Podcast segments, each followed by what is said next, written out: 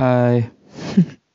Selamat datang di Movie Catch-up episode ke eh nggak tahu nih episode ke berapa nih. Pokoknya ini adalah episode yang mau ngomongin soal mencuri Raden Saleh. Tapi sebelumnya ini em, tentu kita bakal nge-review, bakal ngasih impression dan lain-lain. Tapi eh ada mungkin kita bagi jadi tiga hal ya. Pertama eh pengalaman menonton, ekspektasi dan lain-lain di awal. Kedua, aku bakal ngomongin soal filmnya tentunya eh seminimal mungkin spoiler. Lalu ketiga, sebetulnya pengen ngomongin hal-hal yang berkembang. Apakah benar filmnya secara keseluruhan adalah film terbaik, film Indonesia terbaik sepanjang 2022. Mantap. Oke, kita bakal ngomongin itu ya. Karena banyak yang naruh eh film ini sebagai film terbaiknya gitu. Aku pengen bahas itu sih. Jadi pertama kita bahas dulu. Aku nontonnya dua kali. Jadi eh, hari pertama filmnya rilis 25 Agustus ya kalau nggak salah ya. 17 sama 17 sama 7 itu berapa sih? 24. Iya, kalau kalau nggak 24 25 hari Kamis itu aku nonton itu ikut presale nonton sama eh Bang Syafril. Bang Syafril ini teman sesama penulis film Saranjana. Saranjana Kota Gaib bakal rilis 2023 kemarin baru ngerilis first look. Bisa dicek teman-teman di Instagramnya @saranjana kota gaib atau bisa dicek di dari hati films. Eh sedikit promo. Eh nonton ketemu terus kita nontonnya di Cinepolis waktu itu ikut presale. Eh dan sebenarnya pengalaman menonton pertamanya kurang oke sih sejujurnya kalau bisa dibilang gitu ya. Karena eh, aku nontonnya kayak nggak tahu ya kayaknya kayaknya ada masalah sama studionya deh kurang-kurang oke gitu menurutku secara ambience dan lain-lain gitu. Eh tapi filmnya jadi kurang bisa menikmati filmnya secara keseluruhan gitu. Terus eh tapi ya ya udah udah dapet sih intinya gimana gitu. Terus eh akhirnya dapat kesempatan kedua untuk nonton secara gratis. Akhirnya nonton lagi. Dan nonton yang kedua jauh lebih enak karena nontonnya di walaupun nontonnya di barisan depan gitu ya eh, kursi-kursi terdepan tapi eh, menyenangkan karena studionya jauh lebih eh, enak aja sih secara audio dan lain-lain gitu ya. Terus orang-orang yang nonton juga di sekitar tuh jauh lebih hype jauh lebih semangat eh, kalau ada plot twist plot twist tuh kayak jauh lebih eh, responsif gitu sama si filmnya eh itu pengalaman menontonnya. Sebenarnya aku udah pengen bikin reviewnya dari lama, tapi selalu kesulitan karena aku nggak bisa menyimpulkan secara keseluruhan apakah aku suka filmnya atau enggak nih. Apakah ini bias, apakah ekspektasiku ketinggian sehingga filmnya jadi berasa biasa aja. Eh, aku nggak pengen ngerusak hype-nya pada saat filmnya rilis, orang-orang semua nge-hype filmnya. Aku nggak pengen muncul di internet dengan episode mencuri Raden Saleh adalah film yang biasa aja gitu. Nggak nggak pengen sih. Sebetulnya mungkin akan mengundang banyak klik tapi nggak pengen juga gitu ya. Jadi memutuskan untuk nahan nunda nunda nunda dan juga karena satu dan lain hal juga sih sebetulnya. Tapi uh, akhirnya nunda nunda nunda sebetulnya agak gak enak juga nih aku mau infoin juga jadi movie catch up kan sebetulnya sudah uh, tersedia di Pogo FM. Aku udah bikin juga di Instagram kan. Kemarin ada beberapa post, ada collaboration post juga. Uh, Pogo FM ini platform untuk mendengarkan podcast by. Dan kemarin tuh sebetulnya mau Pogo FM itu mau ngajakin kerjasama bikin konten bareng lagi, tapi konten promosi. Jadi bukan cuman uh, promo episode, tapi dijadiin sebuah konten lah sama timnya Pogo. Tapi uh, aku nunda-nunda-nunda sampai akhirnya hari ini tanggal berapa nih? Ini aku rekamannya tanggal 4 September aku baru akhirnya rekaman lah gitu. Karena ya karena bingung aja sih kemarin mau gimana gitu bentuk bentukan rekamannya. Uh, aku nggak pengen jadi episode yang terlalu detail ngebahas poin-poinnya tapi di satu sisi ada banyak yang bisa diobrolin juga gitu soal si film ini jadi ya pokoknya mohon maaf nih kalau Tempo gue FM denger ya. uh, mungkin kita tidak berjodoh. Mungkin di hari esok akan ada episode-episode yang lebih oke untuk kita kontenin bareng. Um, itu pengalaman menontonnya, jadi dua kali nonton, pertama kurang oke, kedua jauh lebih oke. Uh, kalau ngomongin first impression, sebetulnya sih mungkin tadi ya salah ekspektasi. Karena uh, aku punya teman beberapa orang yang udah nonton filmnya ketika pre-screening, ketika waktu itu ada special screening di 17 Agustus ketika ada gala premier itu tuh temanku udah banyak yang nonton dan aku udah lihat review-review di sosial media ini film film terbaik lah di 2022 film terbaik Indonesia lah uh, genre baru dengan ensemble cast terbaik lah dan banyak hal lainnya gitu ekspektasiku udah tinggi sebetulnya aku nggak nggak tahu banyak hal soal film ini sih bahwa ini filmnya menarik Iya, tapi ekspektasiku tiba-tiba di seminggu sebelum filmnya rilis tiba-tiba jadi sangat-sangat tinggi gitu. Um, dan ketika menonton jadinya biasa aja gini karena aku jadi gak bisa bedain ini tuh film Indonesia. Kita kita ketika menilai film Indonesia mesti bedain gak ya? Ini film Indonesia apa film luar gitu. Ini kalau kita sikapi sebagai film luar sih ini film yang biasa aja ya maksudnya di film luar tuh nih kayak film blockbuster ya udah gitu dar dor dar dor seru seru seru gitu tapi kalau ini film Indonesia sih ini film terobosan terbaru nih genre yang jarang diangkat ini ensemble cast yang baik gitu tapi jadi bingung gitu ketika aku mau nge-review kemarin. Um, dan banyak lagi poin-poin lain yang bisa kita obrolin di akhir ya di, di, di sesi terakhir nanti gitu. Tapi uh, sebelum benar-benar mungkin agak detail ngomongin filmnya aku mau bacain beberapa hal data-data anjay data-data data-data terkait filmnya. Um, yang pasti film ini produksinya Visinema. Dan ini bercerita tentang ini ini aku nggak pengen banyak spoiler bahkan nggak pengen banyak ngasih tahu soal plotnya karena um, nanti kalau pada masih mau nonton gitu ya entah nonton di bioskop atau nonton di OTT ketika nanti rilis uh, takutnya nggak nggak ini nggak menikmati lagi karena sebenarnya salah satu yang ditawarkan mencuri Raden Saleh itu adalah kenikmatan ketika kita ngelihat interaksi antara satu karakter dengan karakter lain dan juga uh, plot-plot kecil-kecil yang ditanamkan di film ini gitu makanya aku nggak pengen nge banyak hal. Pokoknya intinya ini adalah pencurian amatir eh, muda-mudi mencuri lukisan maestro Raden Saleh yang berjudul penangkapan Pangeran Diponegoro. Um, dan udah itu aja sih yang butuh kalian tahu gitu bahwa ini ada banyak plot dan lain-lain. Silahkan di discover sendiri gitu. Di undiscover. Discover atau ya discover. Ya itulah pokoknya. Uh, filmnya ini adalah film yang disutradara sutradarai dan ditulis oleh Mas Angga Dwi Mas Songko uh, lalu pemain-pemainnya ada Iqbal ada Angga Yunanda ada Agni Nihak ada Ari Irham ada Gofar ada Gofar lagi maksudnya ada Umayya Sahab ada Rahel Amanda lalu ada Atika Hasiholan Tio Pakuso Pakusadewo ada Dwi Sasono, ada Gainendra Bimo, ada Andrea Dian, ada Tugu Satria dan lain-lain ada banyak sih pemerannya. Uh, termasuk perang bintang juga ini bisa dibilang ya. Lalu ada krunya, ada Mas Satrio Budiono di sound, lalu produsernya ada Mas Christian Immanuel dan Mas Angga.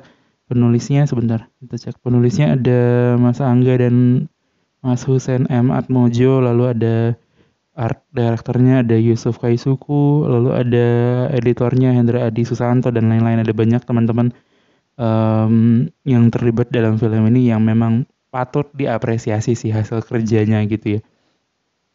Uh, lalu mungkin kita ngomongin soal movie kacau kan selalu ngomongin soal karakter, plot dan teknis gitu ya. Karakternya sebetulnya bisa dibilang menarik-menarik sih. Ensemble castnya awalnya tuh kan banyak yang meragukan ya bahwa ini semua anak-anak muda tapi tadi eh, sesuai yang aku bilang di sinopsis itu bahwa ini pencurian amatir gitu itu tuh jadi penting gitu bahwa memang yang pengen ditunjuk ditonj, ditunjulkan ya ditonjolkan itu adalah keamatiran anak-anak muda ini yang banyak slipnya banyak uh, salahnya, banyak uh, mereka berapi-api, adrenalin tinggi dan sehingga memunculkan banyak kesalahan-kesalahan yang entah itu menimbulkan komedi atau drama yang lebih banyak itu tuh um, jadi penting gitu kan. Sebenarnya nggak ada yang salah menurutku. Enam orang ini nih uh, Iqbal sebagai Piko, Angga sebagai Ucup, lalu Agni Hak sebagai Sarah pacarnya Piko lalu ada Rahel Amanda uh, sebagai Vela um, dan negosiator lalu ada Tuk Tuk Ari Irham sebagai driver lalu ada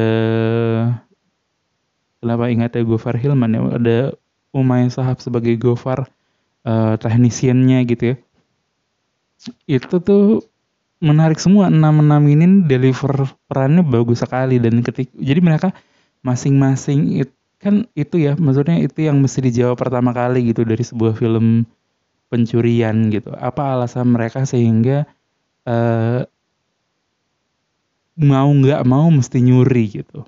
Ya tentu ada kasus pencurian di mana orangnya memang suka aja gitu. Tapi maksudnya kita kita sebagai penonton kan mesti dikasih tahu gitu alasan utama kenapa mereka at the end of the day mesti nyuri gitu. Nah itu kuat sebenarnya masing-masing. Walaupun ya ya, ya kuat sih gitu. Ya, ya masing-masing punya punya alasannya untuk berjuang dalam pencurian ini dan itu berhasil gitu. Jadi masing-masing punya pembangunan karakter dan uh, karakter development yang oke. Okay. Di satu sisi ketika mereka digabungkan interaksinya itu juga jadi menarik dan itu yang banyak diomongin sama anak-anak muda kan bahwa misalnya Gofar yang sangat-sangat lucu, uh, tapi di satu sisi punya punya keahlian yang gak dimiliki yang lain. Lalu kita punya tuk-tuk driver yang juga punya gaya yang berbeda lalu punya Iqbal sebagai Piko yang uh, the forger orang yang memasukkan lukisan juga punya peran penting lalu punya Angga Yunanda lalu punya Vela lalu punya Sarah. Ini nih semuanya masing-masing ketika ketika berinteraksi itu sangat-sangat menarik sih. Maksudnya bagus gitu bagus lah bisa dibilang secara, secara karakter pembangunan setiap karakter juga menarik Lalu kalau ngomongin karakter-karakter sampingannya, kita punya dua polisi, Andrea Dian dan Ganendra Bimo kan sebenarnya um, ini dua orang ini gimana ya sebagai polisi aku jauh lebih menarik Ganendra Bimo sih. Tapi dua-duanya masih ada kesan terlalu kakunya kayaknya. Kayak kayak nggak bisa cukup lepas gitu. Bahkan um, Andrea Dian ini juga sebagai polisi kayak agak kurang sih. Kurang lepas gitu kayaknya ya kayaknya kayaknya kurang kurang lepas masih agak kaku berasanya. Uh, tapi Atika Hasiholan sebagai Dini yang aku nggak pengen jelasin karakternya tapi dia menarik sekali ketika ngasih uh, beberapa peran penting gitu. Lalu Tio Pakuso Pakusadewo Om Tio Pakusadewo juga jadi karakter pembeda yang menarik. Lalu ayahnya Piko uh, Dwi Sasono juga menarik. Uh, semua sisanya semuanya oke okay, kecuali si dua polisi tadi yang menurutku kayak agak nanggung. Uh, mau dibikin jadi polisi kaku agak kurang mau dibikin polisi yang luwes juga kurang gitu bingung nih agak-agak bingung di aku. Dan dan aku juga terlibat di beberapa diskusi banyak yang menyayangkan peran kedua polisi ini sih sebetulnya ya kayaknya ya kayaknya ya nggak tahu nih. Um, secara karakter tadi ya kuat dan masing-masing ngasih peran yang oke. Okay. lalu kalau ngomongin secara plot uh, kan banyak yang takut sama durasinya ya dua jam setengah. Uh, banyak yang bilang terla kelamaan untuk film Indonesia. Uh, Aku nonton pertama agak banyak ngantuknya, kedua enggak sih. Pertama di tengah-tengah agak ngantuk, tapi dikit sih, maksudnya enggak yang terlalu kayak jadi tiduran atau gimana. Tapi kedua um, dikit, dikit, dikit sekali sih, jauh lebih sedikit dari yang pertama. Um, dua jam setengah itu sebetulnya cukup berhasil sih, tapi kalau kalau yang nggak sabaran mungkin akan berasa kayak ini formulanya diulang-ulang baik gitu. Terus beberapa kesannya kayak kayak Mas Angga nggak bisa memilih mana yang sebaiknya masuk mana yang enggak gitu. Tapi nggak tahu ya itu itu soto-sotoyanku aja. Takut. Anaknya takut. Uh, lalu kalau ngomongin soal plot per, perjalanan mereka dari awal film ke ending itu tuh ngasih um, perbedaan yang besar sekali sih. Dan uh, ini mungkin nggak spoiler tapi Uh, oh itu nanti deh kita omongin di sesi agak non spoiler di belakang. Um, secara plot menarik sebenarnya, maksudnya masih bisa enjoy untuk dinikmati satu-satu gitu. Jangan takut sama durasinya dulu. Um, harusnya sih nggak ngantuk ya. Makanya tadi aku bilang interaksi antara karakternya itu menarik. Jadi durasi yang panjang itu tuh bisa bisa cukup menarik untuk kita nikmati gitu. Komedi komedinya dapat, uh, lalu drama dramanya juga dapat gitu actionnya juga dapat sebenarnya ketika kita masuk ke part akhir itu tuh banyak actionnya dan actionnya juga menarik. Uh, tapi ya untuk beberapa orang mungkin terlalu lama kali ya dan dan terlalu ada beberapa pengulangan nggak pengulangan tapi kesannya pengulangan kesannya pengulangan bentar kayaknya kucingku mau lompat ke meja bentar aman gak sih dia aman ya aman oke okay. uh, eh, secara teknis banyak sekali ini sih ya kayaknya banyak sekali kemajuannya ada satu scene CGI yang bagus menurutku kayak kayaknya semua orang sepakat scene itu bagus sih maksudnya ketika nonton kita sadar itu CGI tapi bagus gitu kayaknya ya. Uh, tanpa konteks pokoknya ada satu scene perjalanan naik mobil yang uh, tiba-tiba kameranya kayak ditarik jauh terus kayak jadi uh, ngambil landscape gitu tapi bagus sih. CGI itu tapi kayaknya tapi bagus gitu peny penyajiannya. Lalu ada banyak scene hujan di akhir yang uh, berasa sih uh, berasa real sih. Nggak berasa kayak terlalu di di set gitu. Tapi ya ya oke. Okay. terus uh, oh, kalau lokasi lokasinya menarik menarik semua sih maksudnya Eh, nggak uh, biasa untuk film Indonesia tapi menarik-menarik misalnya kayak rumahnya Pico, lalu bengkel uh, dan lain-lain. Um, rumahnya Villain itu bagus gitu ya.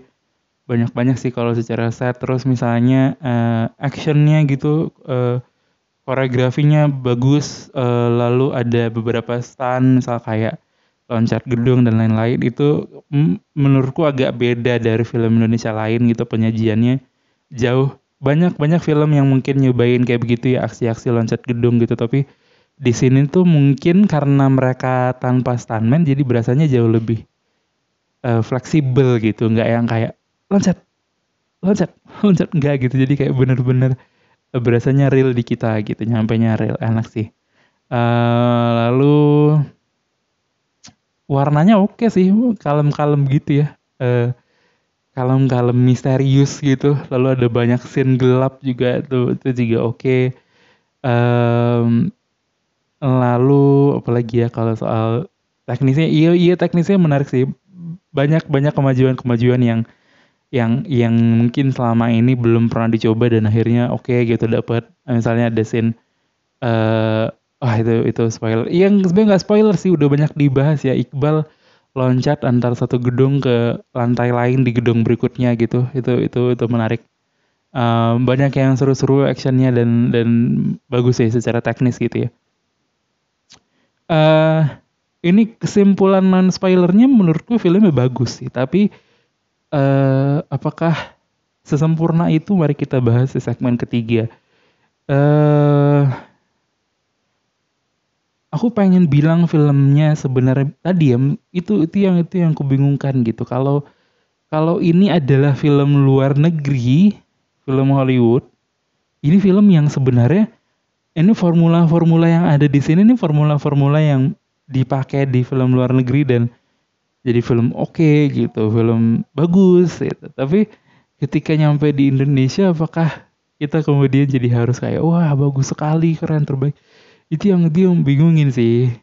Aku aku nggak nangkep itunya aja sih kayaknya ya. Tapi secara keseluruhan eh menarik sih filmnya. Tapi apakah filmnya sempurna? Menurutku nggak juga gitu. Karena kalau dibilang secara formula ini formula yang umum dipakai sebetulnya. Iya, mereka bisa menarik itu ke konteks Indonesia, tapi uh, aku banyak nebak alurnya. Ya walaupun ini kan nonton film bukan soal nebak-nebakan alur alurnya ya, tapi ya agak ketebak aja sih. Karena nanti takut dibunyok, wah salah sendiri nonton film malah nebak alurnya bukan bukan fokus menikmati. Iya aku menikmati, cuman aku bisa nebak beberapa hal gitu. Jadi formulanya sebetulnya agak biasa sih untuk film luar gitu. Untuk film ketika kita menilai ini jadi film luar ya, tapi ini bagus sih kemajuan yang oke untuk film Indonesia, percobaan yang mantap, um, bisa dinikmati banyak orang. Uh, harusnya angka eh, sekarang kan angkanya di 1,3 ya, harusnya mungkin menurutku ini bisa dapat kalau kalau dengan kualitas seperti ini mungkin harusnya bisa dapat 2 sampai 3 juta kali ya harusnya. Tapi tentu filmnya agak kesulitan karena dapat banyak saingan. Film Indonesia udah mulai bangkit di bioskop. Jadi ya nggak tahu nih bisa sampai berapa sih filmnya sendiri gitu ya. Um, tapi apakah ini ya nggak tahu juga sih apakah ini adalah film Indonesia terbaik di 2022 sebetulnya aku banyak nggak nonton film bioskop sih. Bingung juga nilainya gimana. Tapi um, ini bagus ya. Aku nggak pengen ngerusak hype-nya dengan mencoba untuk tampil beda edgy bahwa bilang filmnya jelek enggak juga bagus ensemble ensemble cast bagus ceritanya bagus tekniknya bagus gitu tapi uh, formulanya beberapa agak ketebak aja gitu sisanya sih filmnya oke-oke aja. Banyak-banyak yang bisa diapresiasi lah dari si filmnya Anjay. Berapa menit sih ini udah rekamannya? Ntar. Kita cek dulu. 21 menit, 22. Kita tutup aja deh. Pokoknya singkat cerita filmnya worth untuk ditonton. Jadi kalau worth worth it untuk ditonton. Jadi kalau misalnya masih ada di bioskop, cobain ditonton kalau belum nonton. Kalau bingung mau nonton apa nonton dua kali nonton dua kali aja. Aku aku sih sebetulnya kalau diajak nonton ketiga kali masih mau masih enak. Kayaknya masih masih enjoy. Karena tadi ya maksudnya interaksi antara satu karakter dengan karakter lain lalu plot-plot kecil tadi sebenarnya menarik gitu. Um, tentu ada banyak yang bisa dibahas misalnya ada beberapa karakter yang tiba-tiba muncul di tengah-tengah film itu jadi semacam Easter egg tapi bisa dibahas tapi aku nggak pengen mengurangi kenikmatan menontonnya makanya aku nggak pengen bahas itu aja gitu um, filmnya bagus, menarik untuk ditonton. Kalau mau kalau kalau misalnya nggak sempat nonton bioskop, silahkan tonton di OTT ketika rilis. Mungkin kalau aku feelingnya sih bakal tayang di bioskop online ya karena kan Visinema. Tapi nggak tahu siapa tahu bisa tayang di uh, Netflix atau Disney Plus karena um, ini agak out of topic, agak intermezzo. Kan Mas Angga juga baru deal tuh sama Netflix ada waktu Netflix Indonesia dan ada nanti kita akan cerita tentang hari ini di Netflix. Jadi siapa tahu bisa masuk ke Netflix mencuri Raden Saleh. Jadi ya kita tunggu aja lah. Ah uh, itu aja. Mungkin nggak sememuaskan itu reviewnya tapi ya filmnya bagus menarik silahkan ditonton. Oke nggak ada yang salah sama filmnya tapi beberapa agak ketebak aja formulanya. Ini kalau di luar jadi film his yang biasa aja begitu Indonesia begitu nyampe Indonesia begitu ini adalah Indonesia kita mempertimbangkan itu. Ini adalah film yang punya banyak kemajuan, visinya bagus, dan ini yang tadi aku pengen ngomongin bahwa uh, kayaknya Mas Angga sadar gitu bahwa uh, film ini disiapkan untuk punya tiga, tiga, tiga jadi trilogi gitu ya, semacam trilogi, uh, dan itu menarik gitu, maksudnya kita punya uh, kesadaran untuk melanjutin kisahnya tanpa perlu kayak bikin ending yang gantung gitu. Tapi ini juga kemarin sebagai penutup aku mau ini agak ini kali ya agak uh, aku baru kepikiran gitu. Ini uh, hasil diskusi sama Bang Safril sudah menonton. Um, ini satu hal yang juga aku sering kali menuntut dari film-film sih, film-film yang happy ending khususnya. Aduh jadi spoilerin happy ending atau enggak ya? Sedikit. ya. Uh, ini spoiler sih. Iya, Iya ini spoiler. Oke, okay. stop di sini kalau nggak mau eh, nggak uh, mau ke spoiler. Oke, okay, stop di sini ya. Aku hitung sampai tiga. Stop di sini satu, dua, tiga. Oke, okay. ini spoiler. Uh, kan di ending itu sih gitu. Di ending itu kan sebenarnya mereka udah bahagia tuh. Mereka dapet uh, lukisannya. Lalu sama Mbak Dini Atika Hasiholan ditawarin lukisannya seharga berapa? 150 miliar. Uh, terus semua orang kaget dan dadah happy ending gitu kan.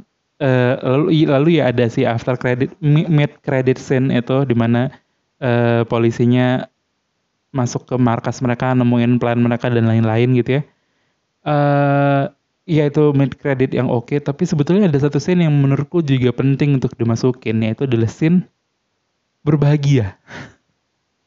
Setelah kita dibuat stres dibuat seru dengan dua jam setengah kayaknya nggak ada salahnya dibikin scene. Kayak itu nggak sih scene di film di mana kayak setelah berhasil merampok ditunjukin aja gitu. Misal kayak Piko apa dia bikin apa kayak galeri seni bikin pertunjukan kayak Ucup misalnya akhirnya nggak jadi jualan barang palsu misalnya atau bikin atau dia jadi tetap jadi seperti itu tapi misalnya dia bikin kantor yang jauh lebih megah kerja sama sama Vela misalnya terus misal kayak kita nemu tuk tuk sama Gofar yang akhirnya bikin bengkel gitu tengah sih? Itu itu hal-hal yang glory momennya itu tuh kayaknya nggak ada dan sayang sekali. Memang tentu itu nambah banyak budget tapi kan sebagai penonton tuh kayak ini yang kita butuhkan gitu. So, ngelihat setiap karakter uh, mendapatkan bayarannya itu tuh seru sekali sih sebetulnya. Tapi pertimbangan lainnya menurutku adalah ini kemarin diskusi sama Bang Safro, pertimbangannya menurutku selain bahwa itu nambah budget besar gitu untuk nunjukin